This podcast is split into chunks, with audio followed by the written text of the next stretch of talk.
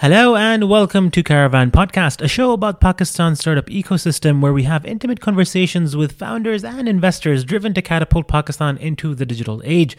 We'll discuss what it's really like to start a business, the highs and the lows, the setbacks, the comebacks, the lessons, everything. I'm your host, as always, Amad Mian, partner at Karavan, a community driven venture capital platform. Now, given the nascent ecosystem, there's a massive spread between the talent in the country and the resources that are available to support them. Our mission at Karavan is to close that gap by providing both capital and expertise at the earliest of stages. You can find more information about Karavan at www.karavan.vc. In this episode, I sit down with Amneh Shaikh Farooqui, the co founder of Polly and Other Stories, an e commerce marketplace that connects makers and buyers across Pakistan. So, without further ado, let's get straight to Amne. So, the story of Polly and Stories is actually, Other Stories is actually quite a long one. Um, uh, Angela and I uh, were friends. We met working in what's popularly called the NGO sector, or more, more certainly the social development or not-for-profit sector mm-hmm. in Pakistan. Uh, we were both working on a large, very large USAID project at the time. This is uh, back in 2012. Um, and you know that project was looking at six different sectors and it was looking at 75,000 small producers across Pakistan within these six sectors and looking at augmenting markets and incomes. Um, and we've been involved, like it was a really great project. I think we got to do some really impressive and interesting work. The results were phenomenal. Uh, the average income within the project um, trebled. And you know, um, you know how development sector people measure these metrics, right? There's always about income trebling yeah. gender rights and access to markets. And all the indicators were fantastic. We had great feedback from communities. Um, when the project ended, I had a baby. Like literally one month before the project ended, I gave birth. So I was kind of, you know, in a different phase in life. But Ange obviously was still very, very involved. And we kind of met maybe four or five months after the project ended. And we were talking about everybody who we thought had been super successful as a player or who we'd managed to get into the mainstream market or break into the market. And we were reflecting on that and we realized that only 10%, just six months later, only 10% of those connections persisted. And obviously, what I'm saying isn't particularly unique. I think this is a critique of these development projects. They're very project based, they're very time bound, they're very much based on achieving something today without necessarily looking at long term sustainability. And it's easy to say something is sustainable at the time, but it's very hard to track it. There's, there's a lot of issues. Um, but we began to feel really, really sad about this, you know, because both of us at this point had been working for a decade each within what's called the economic empowerment space. Um, and we've met so many talented artisans, makers, entrepreneurs, uh, what you want to call them. I mean, there's so many names people use cottage industry, uh, artisans, and we karigars and, you know, craftspeople, traditional um, makers. And we began to feel really sad about this because a lot of these people we felt had been pulled out of that bottom chain where they didn't where they were dependent on an exploitative middleman and they were dealing directly with large players including export markets. So we began to evaluate why they had fallen back those of them that we did. And we did like an informal study. And we realized it was because the market tends to be i mean i think pakistan's in a really interesting place in that way. The issue is obviously a global one but pakistan in particular is in a very interesting space because we're moving very fast towards becoming a fast fashion, mass produced, mass consumption kind of space, right? So we're headed where everybody else in the West is right now. They're looking back, or at least a small section of them are beginning to look back and look at the impact that's had. But we're kind of like, okay, what the, what does is this branded? Where can I buy it? Is it standardized? Is it something exactly like what my neighbor would wear? So we're valuing looking identical to an influencer on Instagram yeah. versus having something that has cultural or historic value. Meaning, some, and some, some, some sustenance, sustenance or some substance. Absolutely. And I think that's definitely been around for a long time, but I mean, definitely since the 80s. But it's kind of really picked up pace since 2000 to the point where the market and how people shop and consume and understand meaning of consumption has completely changed for our country. Um, and that and that's obviously the case for most countries that are getting into the middle income kind of uh, bracket. But I think the impact in Pakistan has been that quite often the artisans struggle to keep up with trends. So you can train them really well, and which is why we realize a lot of development projects fail, not necessarily because of poor work or ill intent, but because they manage to train them in a particular time. And then that time changes quite fast. And I don't think uh, artisan fashion, anyway, if you can call it that, is as seasonal as fast fashion is. So yeah. you don't have six seasons in artisan fashion. If you're making applique, you're making applique. You've been making it for decades and you make it a certain way. Um, so they struggle to say relevant or interesting to consumers. And we began to realize that while it's one thing and it's important, I still think it's an important piece of work to reach out to large buyers and mainstream markets. That that that missing link was really just somebody who could bring audiences uh, all these incredible products that many people want to buy. Because conversely, we would also hear from friends, oh, remember when you went to Faisalabad, you brought me this, or when, remember when you were in Bahawalpur, you brought me this, when are you going back? And we would be like, wow, why can't you find that product in the market? And we realized that a lot of products that people see as traditional and easily available are actually not very easily accessible to everybody. Um, and that's how the idea started. We thought, okay, let's just set up this e commerce platform where we bring all these small businesses together and they can retail through that. And then everybody can access them and they get a market opportunity or a livelihood opportunity. But consumers who are interested can continue to shop from them all year round without waiting for a fair or some kind of conference event where they're stalls to happen when they can then go and buy. But what was particularly interesting, and I think we didn't anticipate this for sure, is the feedback we got within a month of the launch, which is we had businesses. So in our mind, we thought we would be dealing with micro businesses, particularly those based in rural areas. But we got calls from Karachi, Lahore, Islamabad from women who even had their own physical stores and had been around in the market for a long time saying, Are you reversed elitist? And we were like, What does that even mean? And we're just like, Do we have to be poor and live in a pind for you to be interested in working with us? So if I have a college degree and I live in a city, but I do make by hand or I work with craftspeople, why am I not somebody you want to work mm. with? And we began to think about that quite deeply. I think that was a very, very important thing, and I'm glad it happened to us so early. Is that most small businesses in Pakistan do not have a platform. Completely uh, particularly. I, one thing though, I think that is changing with Instagram and social media. Absolutely, absolutely. So I am talking about five years ago. I should yeah. have dated that. Yeah. Uh, yes, that's always important. And five years, lots has changed. Lots has changed. Uh, but this is towards the end of 2014 when we were developing this idea.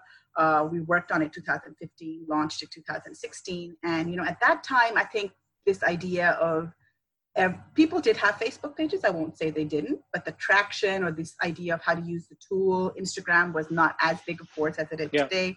It wasn't as as um, obvious. So I think it was interesting. So we grew quite fast. I think within six months we'd almost doubled in size in terms of the people we were serving. Um, and then we began to look quite seriously at how we could resolve all the bottlenecks for these businesses beyond just access to market, beyond just marketing or branding, because these were obvious ones. But we began to get into things like product development, strategy, um, a little bit of customer service management, and it's been it's been quite a journey, I'll say. It's it's it's just amazing to hear, right? Like I mean, we are a producer nation, we are a maker nation, and, and all these this, yes. this heritage that we have of, of making these like absolutely stunning things. And and I haven't discovered most of them. Like I'm starting to find out stuff from Bahawalpur and all this stuff because I got married and I got sent stuff from all these er, all these regions. And I'm like, holy shit, we have these kinds of categories, and it's it's incredible. Yes. But you know, like one thing that I've always found interesting in in this market is I I I don't think that it needs to be seasonal. And I think that retail is evolving. Mass retail eventually will evolve as well. I think we're going away from fast fashion and we're going into more narratives and more storytelling and more smaller brands that, or at least that have the image of a smaller brand that can have that direct mm-hmm. kind of relationship with the customer. And yeah. But what I think the mistake has always been with the craftsman, not, not a mistake on their part, it's not an understanding that it's, it's not the fact that it's like six seasons or whatever it's more yeah. how do I get the platform to have that direct relationship with the customer? They don't necessarily yeah. need to have something that's that's brand new or in the latest fashion. It's about the storytelling mm-hmm. that gets lost because we sure. silo them, right? And I think platforms like yourselves bring that story up and center. And it's not a very easy thing that you're doing either because you have a marketplace. You have like your your supply yes. and you have your demand and like your your your makers and then and then your customers and how you're able to do that is i think extremely important because a lot of people try to do this and, and, and usually because of the effort that this takes fail. Um, and i love what you've been able to do and uh, i'd like to kind of actually one i, I want to outline the fact that okay the, the coming back to lahore and one of my favorite brands is this girl I think she's a girl, or she might, I don't know how old she is, but she's amazing. Uh, I mean, I, I, absolutely love her work. This girl called uh, Zora Rahman. Um, she makes oh, the most yeah, beautiful jewelry.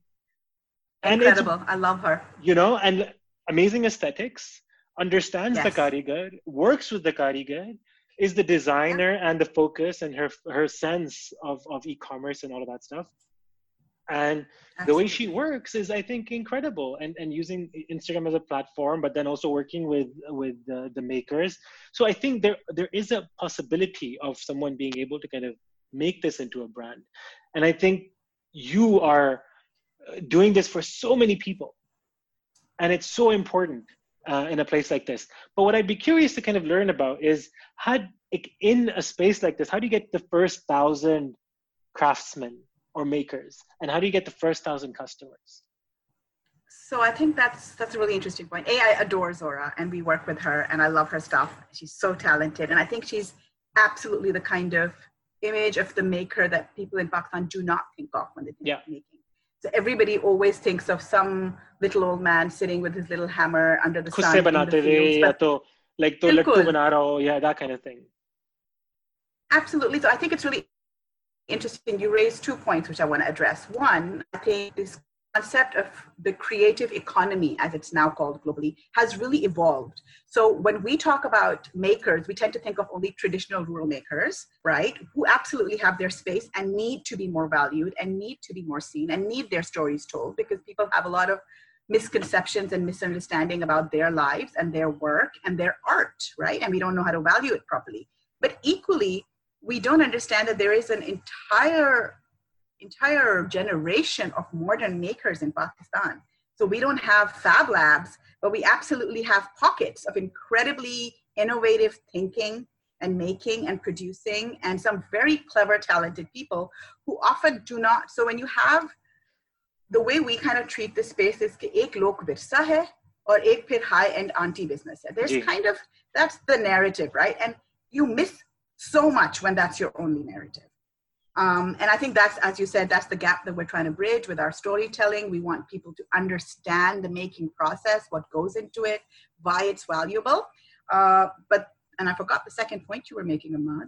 How do you get the thousand customers? How do you get the customers oh, and how right. do you get the makers? Like that, the technical part. Ah, yes. So that's our secret sauce, quite honestly. And I think it's really interesting that you said a lot of people have tried and they've failed. And there's that's the reason for it. I think Ange and I would not have been this successful if we had not put in a decade each into the sector, working directly with artisans in the field, understanding their issues, doing the research, doing the work, trying different models. Uh, we were lucky enough to do it without our own money. So we were this with our job, right? So we got to experiment yeah. uh, with in different projects and we got to learn so much from international kind of speakers and communities and experts and i think that was really amazing um, because to do this as a startup and i think that's one of the reasons so many startups fail in this space because they don't understand some of them do well in understanding the consumer motivations or what the consumer want but hardly any of them understands where the artisan or the makers or the small businesses that you're working with come from and what is their motivation and what yeah. do they actually want because you can't just go in and tell somebody and i think this is a very popular solution in pakistan particularly as it applies to traditional makers or small businesses. And i'm going to say that especially if they're women run then people love to go tell them here's the solution of marketplace pe aa and we're going to do this and this is going to revolutionize your life. We never go in with that kind of messaging. Um, and in terms of finding the first thousand when we started we had a database of 30000 the day we started. Wow so that was never our problem. And again i think it just comes from having put in the work really knowing it was a very data based approach. We didn't just get up one day and say ooh i think i want to be a tech entrepreneur. What a fun thing to do. Let's go ahead and do that. And we didn't. We really did this because we saw this problem that had existed for a very long time and people were trying to do it through the development lens, but they weren't looking at a commercial lens yeah. because that's another kind of problem with the not-for-profit sector that they don't commercialize products. I completely agree, and I have a big issue with that. Like, I, I, I don't like when people take grants because at the end that, that just makes you lazy. Like, I for me, I find that that just like you need to you need to create a sustainable business model that does not rely on grants for it to be a long-term focused project because that money will run out. But if you're sustainable, then you don't rely on anything anymore. Right. Well, I have two things to say to that. One, I'm not opposed to grants because I think when it comes to particularly social causes, sometimes you need the grants to kickstart it. What Ange and I have I is 10 years. Yeah. Would Ange and I have this 10 year database that we do? Would we know all these people without all that, all those grants that finance those projects that we did? Of course we wouldn't. We would be like every other tech bro who comes in and say, yo, I'm bringing the Kusat online. We are not like that because we have the advantage of having used those grants or being part of the projects. But I think I take your point but about the commercialization aspect. I think a lot of not-for-profits or the traditional development space does shy away from that because that is not their expertise. That is not what they're designed to do. When something yeah. isn't designed to achieve a particular outcome, it would be astonishing if it did. Um, and at the end of the day, there are very, very clear KPIs and indicators against which you have to deliver projects. Despite popular notions about how the development sector works, there are tons of audits from finance to performance to so it's not just you can just you can't just come in and be like all right we're going to open a shop because the other problem is that i think and this is pervasive thinking in pakistan is that if you and you've seen the example of that i think in terms of responses to business messaging during the covid period so businesses that tried to hard sell were often hit back with severely severe backlash almost being trolled online being told आप लोग पैसा बनाना चाह रहे हैं लोग मर रहे हैं आप लोग डॉक्टर्स को पीपीई क्यों नहीं देते because people just have one understanding of what it means to be in business it means you're a state and you're out to exploit everybody yeah they don't really have a fully nuanced understanding of the multiple layers of how this business community operates and how something can have a social impact as well as be commercially viable, as you said, and self-sustain itself. Yeah.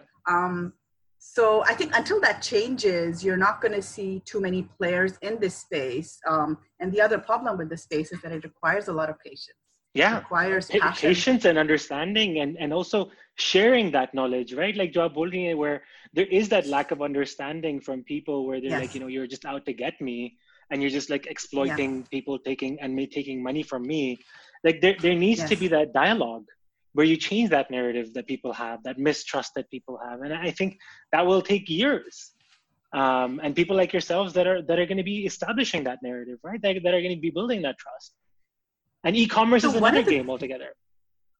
Bilkul. And I think one of the things that I'm hoping has happened in the crisis is that people have also begun to, because I think you have phases, right? Like much like with any kind of tragedy, you have your phases of grief where there's first denial and then you, you know, work yeah. your way through acceptance.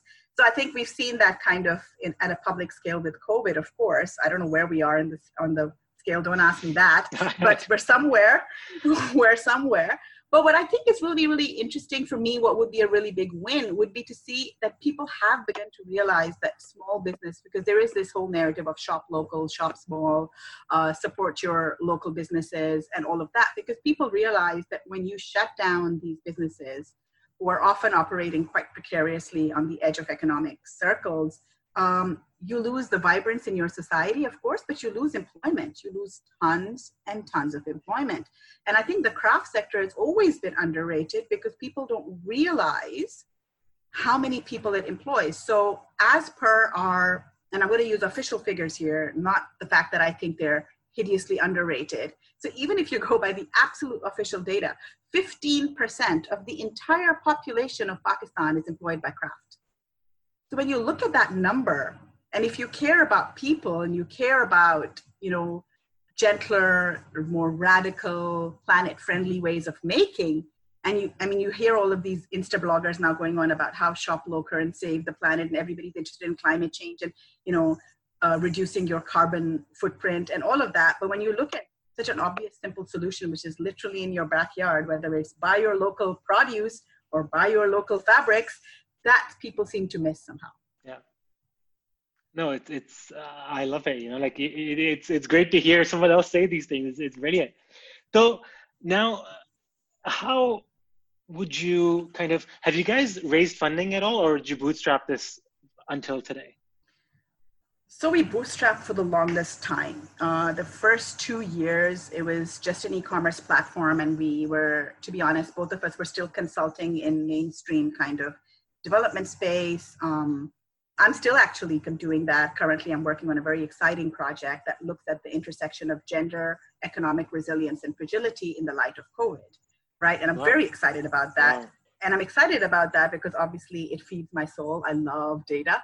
But also, I'm excited because that will help me run Polly in an even more nuanced way. So we're constantly feeding Polly. Sometimes we're not able to do it directly through Polly, but we're able to do it through our other work. But I think what did change for us, and it's not something anybody in the tech sector loves to hear, but I'm going to say it, it's an unpopular view.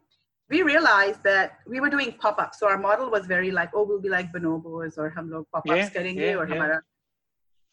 But it was really expensive to set up the pop-ups, to train the teams, to run them, especially because, you know, so we'd have one in Islamabad for a few months, then we'd move to Lahore, then we'd move to Karachi it was really hard to do this. And this is two years ago when we were a team of just three and a half people. Um, we're still only seven, by the way, so we're not a very large team, but um, totally believe in the whole lean team uh, ideology. I don't believe in large organizations at all. But um, as a result, we, we realized that the cost of doing those uh, pop ups were so high, but the sales that we would get from being in a physical space were incredible and we're actually beating our e-commerce numbers. So the problem in Pakistan is that because most handmade products, uh, the makers are not known, so they're not as well recognized as some of our larger brands. So you put like, and I think it's really interesting. This is what the entire industrial revolution was based on. It's not just our people that they really just want to buy from Khaadi because Khaadi's a recognized brand. No, it's because it's based on that model that you will get a standard product, which there's SOPs expect, in place, right? You know, and it's you know what the size is you know what you can expect it to look like. If you are not happy there is a physical space. So there is the possibility that you can return it that you can sue them that you can possibly kick up a fuss on you know social media. But the problem with a small scale maker sitting somewhere in a city far away from you is you often don't even know they exist and even if somebody's bringing them online, you don't trust them. You don't trust the product because you know each one is made individually by hand. So I think that's a big problem with e-commerce and our particular segment. So we felt we needed a brick and mortar space, and that's when we started fundraising, to be honest. Um, and we were able to raise a convertible loan, not a very large one, but just enough to get us a physical space in Lahore, which is where we are now. It's year two in August, so we finished two years in August in Y Block um, and yeah, so that's where we are. And it's been the best decision ever. Um, I cannot say this. It's helped our e commerce numbers grow. It's helped our brand grow. It's really helped us showcase so many more producers. We currently work directly with a thousand artisans and we service 89 small businesses. Wow. And yeah. have you seen a, a difference in appreciation and, and understanding with your clientele because of the physical store? Absolutely. I think when they, so we have these little stories all over the store. So there are these little placards that you can read. Um, you can't force people to absorb stories is something that we learned very quickly because initially, because we're so passionate about it and because we genuinely enjoy those stories, genuinely care about them, I struggle with this a lot. I find it hard sometimes to understand that the most of the people just want a beautiful product that they can buy at a certain price. They don't want to get into how it was made and they're not interested in the whole lullaby. And that's fine. So we've placed it strategically throughout our website as well and throughout our stores. If you want to engage with that content, it's there. If you don't care and you just want to buy a mug and leave, that's fine too. I and I it. think that was one of the biggest lessons for us to step away and be like, you make that choice there for you. That's awesome because there are different kinds of customers, right? And and for me, it's just like doing research on direct to consumer brands and just brands in general that are that are doing really well across the world. For me, it's it's just looking at the narratives that people are talking and uh, about and what like the Gen Z and the millennials kind of uh, connect with, right? And and really, yeah. we, we really need to be looking at that and understanding e-commerce in that way if we want things to grow and grow sustainably.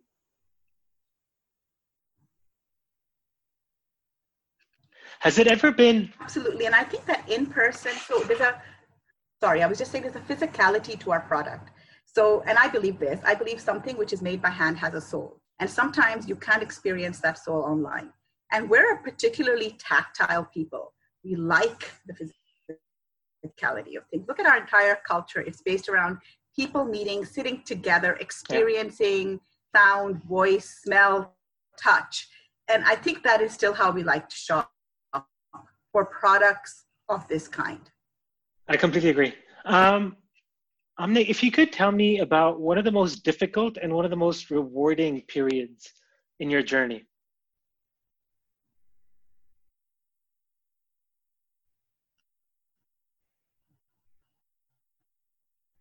Oh gosh, okay. Uh, going, so it's hard for me to pinpoint, like you know, to look back almost. I feel like I need to do that when I'm 85. But um, I think the rewarding part is absolutely working with creative people, young people, um, and in all kinds of contexts.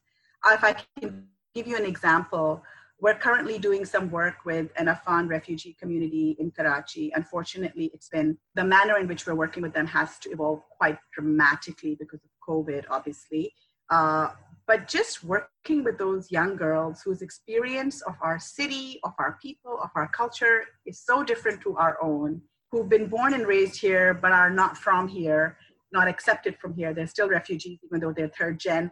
It's been such a humbling experience. And I always find that when I work with communities and particularly with women. So a lot of our work, I should say this, is 75% of our work is with either women makers or women owners. And that's a bias that I really admit we have. It's not that we go out of our way to exclude men. So if you apply, you're a man. And I think you learn so much. There's so much to learn, so much wisdom, I would call it.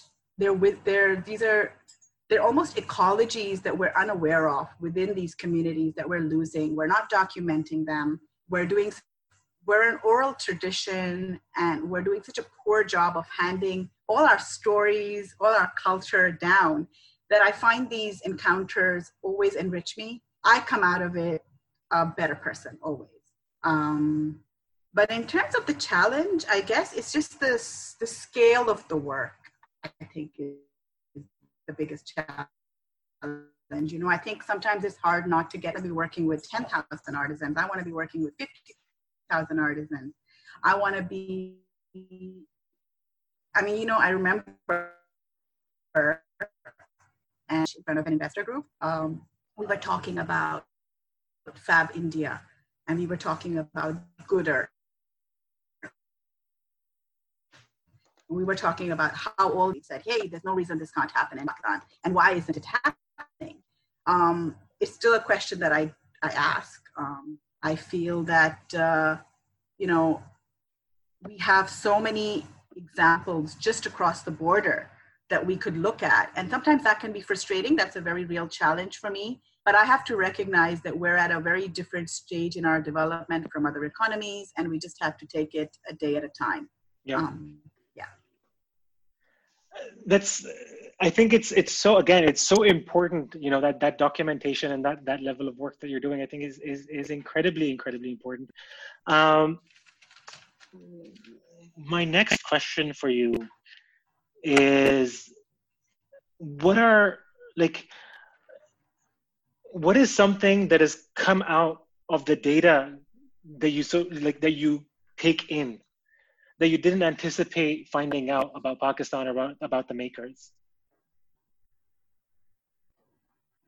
or about your really interesting when mm, i think what's so i'll address that in two parts. So i think what's been really interesting for me in pakistan has been i mean obviously we were already in the maker space. I was in there for almost eight and a half years before we started Polly um, so i wasn't as surprised by knowledge within the maker space i'll just i'll just talk about one quick story i think people talk about the importance of design and globally that's uh, an understanding that uh, craft activists have that you know you have to modernize design and you're always almost feeding this insatiable monster called the market mm-hmm. and i mm-hmm. think what's been kind of a really important process for me and i mean i definitely came from that background you know doing all these projects looking at developing markets developing pro poor markets and there's so many ways in people put it working on value chains and supply chains and all of that but i think what's been particularly interesting for me and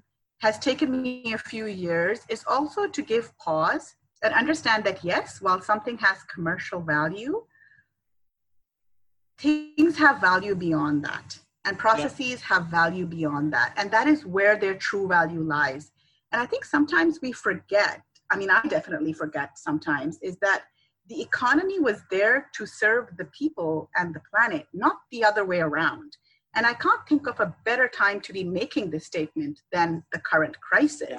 because you constantly hear about governments and politicians talking about economy versus people's People. health or lives, yeah. Yeah. and in some cases, yeah.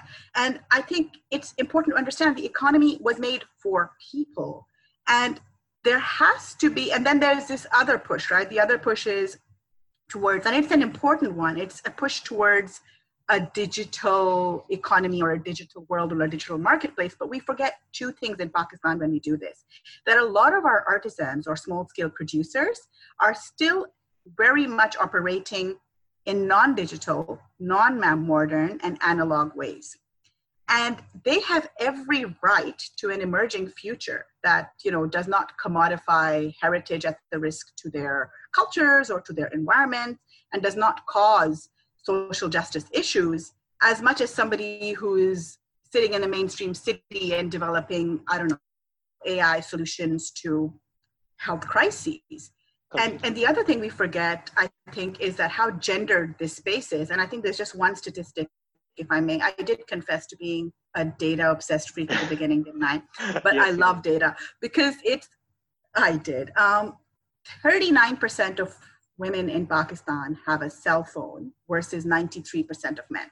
And I think wow. that's a very important statistic to keep in mind because we're not talking about smartphones. We're literally just talking about cell phones, which means that they have access to a telephone line and they have access to text.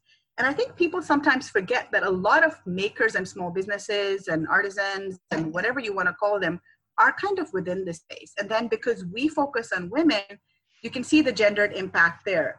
And there's a lot of critique about wanting to bring everybody online. You know there's a lot of interest right to bring artisans online directly without looking at safety issues harassment issues without looking at their security of their data of their personhood of their craft and i just feel like we as a people sometimes are in such a rush to get to the solution that we don't want to go through the pains of the process and yes, anything which is too fast is just not going to work. And in terms of the consumers, I think consumers in Pakistan have come a long way.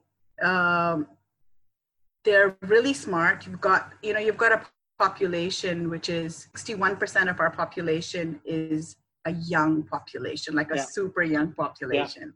Yeah. And they're smart, they're connected, they're learning from the world they care about these issues. And I think what, what I'm hoping to see in the next five to 10 years is a market that's going to question things like labor rights.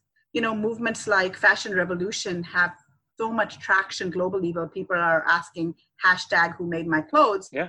There's Aurat March happening as well. It's, we make, awesome to see. Yeah, yeah, absolutely. And I think, you know, I think we're going to get faster and we're going to have fairer systems, fairer labor systems, fairer compensation systems, fairer value systems as a result of this. At least that's my hope.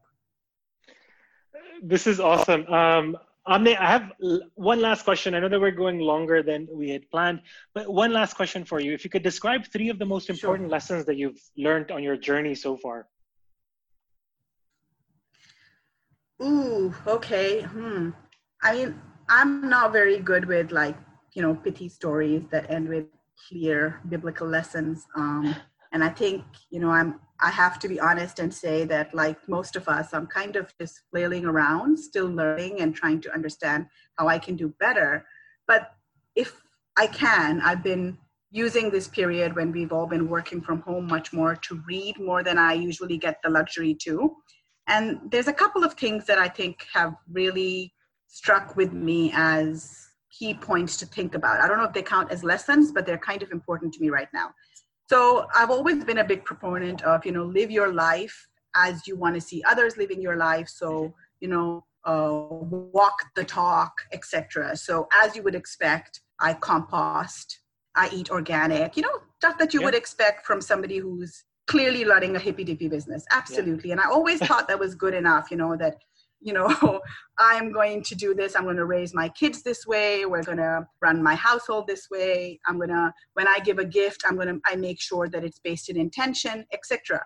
But I've come to realize, and I think this is just part of growing up, that while individual choices are very important because they inform who you become and the aura that you have and the energy that you put out in the world, it's not enough. And I think nothing exemplifies that more than the Black, Black Lives Matter movement. you know, you need something almost at a global scale if you're looking at systemic change. And I think where you need systemic change, it's sometimes unfair. And I think you see that example particularly within the climate movement, where, you know, individuals are made to feel that, you know, if you stop buying plastic, I mean, please stop buying plastic, by the way. I'm not suggesting that you should, but you know, if you stop using plastic straws, the oceans would be saved. But really, it's not our individual choices which are causing most pollution. It's our choices at the government level, at the industry level, and at the large industry level that are causing most of the problem. And the problem with telling people that their individual choices are enough means that they don't organize, right? That they don't think about bigger change. So that's one of the things that I've been beginning to think of. But equally, and I'm going to kind of flip back and say something the opposite, I do think that small examples inspire big change. And whether that's the example of, um, you know, Aurat March with a small movement. I think you brought that up. It's just a small bunch of women who got together. And I think you're already looking at how it seems to have shaken people to the core, yeah. some in a good way, some in a horrified bad way. But the point is sometimes small examples can result in large radical change. Um, and the other thing, and I think this is a principle that I've kind of lived by my whole life, is be authentic. Don't be scared to be yourself and just trust your gut. Um, oftentimes, I think, particularly as social entrepreneurs, um, and I think as women entrepreneurs, we're kind of pushed and told this is the right decision. This is how you're supposed to run an e commerce business. This is how you're supposed to run a business, period. Right? Yeah. You need to have a particular template and you need to project your business five years forward. And while all of those tools are fantastic and they're great, I think if it's something that it's not comf- some kind of decision or partnership or association is not making you comfortable, it's not right for you. And there's nothing wrong with trying to live by your values and politics. There's absolutely nothing wrong with that. And I think people are so scared of that. You know, I mean, as Polly, we could have 189 brands that we're working with. Nothing is stopping us except the fact that we have certain values attached to our business. And we try and make sure that the brand partners we work with also have the same values. They could be simple things like, you know, original design so you're not copying somebody else. Mm-hmm. fair pay so you're not exploiting somebody in your chain. Simple principles that probably don't mean very much at the consumer end today and we don't make a big thing of it at the consumer end. So it's not part of our marketing. It's not like oh if you buy from Polly you're buying fair trade. I don't like to use labels but it's important to me. It means i as a business am very secure that i know i'm doing the right thing for myself and for my community Thank you so much for listening. If you guys have any comments, your feedback, please do send them my way. My direct email address Amad at karavan.vc. और information हासिल कर सकते हैं on our website which on W W W is Caravan dot V C और on Instagram our handle is at Caravan dot V C until next time खुदा हाफिज़